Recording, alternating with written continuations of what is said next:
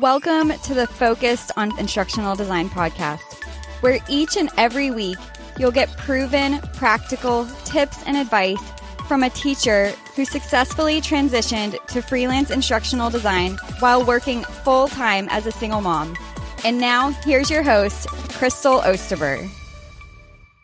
I'm super excited to be with you where we're going to talk about how to build an instructional design portfolio. Not only are you going to learn how to build your portfolio, you're going to leave here feeling confident in moving forward with pursuing a career in instructional design and online learning. Your instructional design portfolio is what you will use to demonstrate your skills to future employers or clients. It's a personal record of your work and growth as an instructional designer. An impressive portfolio will help you uncover your skills and get those interviews. Today, we live in a fast changing world, in a world where technology plays a vital role in everything we do. Gone are the days when companies hire you based on years of experience or formal education. Hiring managers are more interested in what specific skills you have and what you can offer to the organization. And to be able to build your skills to prospective employees, building an instructional design portfolio is the best way to go. Ideally, potential clients or hiring managers will visit your portfolio, see your work, and envision you delivering similar quality work for them or for their organization. The goal of your instructional design portfolio is to convince the client or hiring manager to move you into the next phase of the hiring process. So I've come to realize that most people that are trying to get into the field of instructional design have common obstacles when they're trying to build their portfolio. So it can be very confusing completing all the components that are necessary for building a portfolio that gets you noticed and hired. We all ask ourselves questions like, how can I possibly build a portfolio if I don't have any experience? And what components do I actually include and where should I host it? Well, that's what I'm here for. I'm here to help you learn these things because that's what I've been doing since 2019 is not only overcome these challenges myself, but I've literally helped thousands of people through my blog, YouTube videos, my new podcast, and through my community become successful instructional designers without having to earn another degree. And I'm really, really passionate about instructional design. And I know that if you just take action and follow the suggestions that you're going to have a smooth and successful transition to a career in instructional design. One of the biggest problems that I first faced when I first got started, and really the biggest problem that I see a lot of other people face when it comes to building their portfolio is figuring out what components that should be included in the portfolio. When I was first learning instructional design, I was very confused as to how I should actually build my portfolio. And I also had no idea how important it really was. I really wish I would have known that in the beginning. If so, I would have started working on my portfolio from the very beginning. However, it wasn't until my last semester in school that I actually learned this. But thankfully, the university that I attended provided a course that walked me through building my portfolio. What I learned in the course about building my portfolio was so helpful. So that's what I'm going to talk with you about right now. Many employers and potential clients want to see that you've successfully pulled off high quality real world projects for other people. Real world implementation of your work is a key way to gain instructional design experience that gives you the opportunity to develop your skills and also helps you stand out among competition when applying for jobs. Instructional design is a field rooted in learning theories and instructional models. While institutions and companies often share and practice common theories and models, each has its own mission and expectations that drives its practices and ultimately its choices in staff. When a hiring committee is considering you as a potential candidate, they will want to know if your beliefs, theories, and practices will support and or enhance their company's environment. By providing potential employers with your portfolio, you offer them a glimpse of who you are, what you've accomplished, and what you believe in as an instructional designer. Building a portfolio is great practice for every professional to have, no matter what industry you're in, but it's a must have for instructional designers. A good portfolio can set you apart from the rest of the candidates. Your portfolio should be professionally designed and organized. Each deliverable in your portfolio should be clearly and properly designed prior to presenting it to your potential employers. It should not only be well organized, but well thought out. Your portfolio should be of high quality and professionalism of materials and appearance and presentation and performance.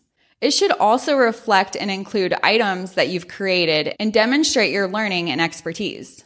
Your portfolio should include projects and products that you developed and you're most proud of, and an employer or client would be interested in seeing your skills. Keep this focus as you build each section of your portfolio. Common components of your instructional design portfolio includes materials that you've created, including the skills that you've obtained and competencies that you've developed, your professional resume, your website and or blog, and your philosophy statement. If you're a former teacher transitioning to instructional design, you most likely developed a philosophy statement before entering the teaching field. Prior to starting your portfolio, it's a good idea to get inspiration from others. This will help you get a better idea of the functionality and look and feel that you'd like to see in your own portfolio, as well as what's standard for the instructional design industry. Step one in portfolio building. Start by identifying the type of position that you're seeking. This will narrow your focus and help you decide which skills to demonstrate in your portfolio. The field of instructional design is filled with a variety of different career roles and titles. Spend some time learning about these positions and choose one role to focus on to get started. The second step to building your portfolio is exhibiting your skills. Initially ask yourself and answer these three questions. Number one, what am I good at? Number two, what do I enjoy doing? And number three, what do I want to be hired for? Display these skills and tailor the materials that you create in your portfolio towards these specific skills. You also need to review example portfolios. Prior to starting your own portfolio, it's a good idea to get inspiration from others who already have built a successful portfolio. This will help you get an idea of exemplary styles as well as the functionality and look and feel that you'd like to see in your own portfolio. When viewing these portfolios, take notes on the following features the information displayed on the homepage, the designer's strengths, the portfolio's structure and organization, the ease of navigation, the description and presentation of the projects, and the graphics and text organization. The next step is to create the sample projects. If you've already created real world projects that you can share, that's great. But it's completely okay if you need to build your projects from scratch. Actually, by creating your own sample projects, you'll be given more opportunities to showcase the full range of your skills. And you're also not limited to specific brand standards or have to deal with the opinions of others, such as clients or SMEs. From the instructional design position and the skills that you determine that you would like to display, begin creating these sample projects, and then it will finally be time to build your portfolio website. After you've created the sample projects for your instructional design portfolio, it's then time to build your website. This may seem like a daunting task, but it's actually much easier to build a website now than it used to be when I was in high school, I learned how to create HTML. I just can't believe how much things have grown since then. But to build your website, you first need to determine the domain and hosting tool. You may want to consider buying a domain name for your portfolio website. This is really the best option because it will allow you to use your name or a version of it as your URL, or you get to pick your URL completely. But if you wish to use a free domain, most free platforms will allow you to have a site with a URL that uses a combination of your name in it as well as the platform. So there's a vast amount of platforms out there that you can use for your instructional design portfolio. To get started, a free and really easy to use tool that can quickly get your portfolio just up and running in just a couple hours is Google Sites. It's the best, quickest option if you're trying to go super fast. But otherwise, I suggest getting something like GoDaddy, Wix, Weebly, or Squarespace. Each of these platforms offer affordable and accessible options for building a website. But if you're looking to build something that's much more custom and advanced, then I suggest you explore WordPress. So take some time to play around with these different tools in order to determine the best tool for you and your situation. And then the last step in building your portfolio is to display your work. There really is no one correct way to structure and display the projects in your instructional design portfolio, but I do suggest that you dedicate one full page to each sample project that you display. From reviewing the example portfolios, determine a consistent structure for presenting your projects and be sure to discuss any relevant information such as the following. The tools that you used to build the course or project, screenshots and links to the fully functioning course, and notable skills that are demonstrated in the course or project. And also, one last tip be sure to include in your portfolio a link to your resume and LinkedIn profile, which I'll discuss in more detail with you in another video.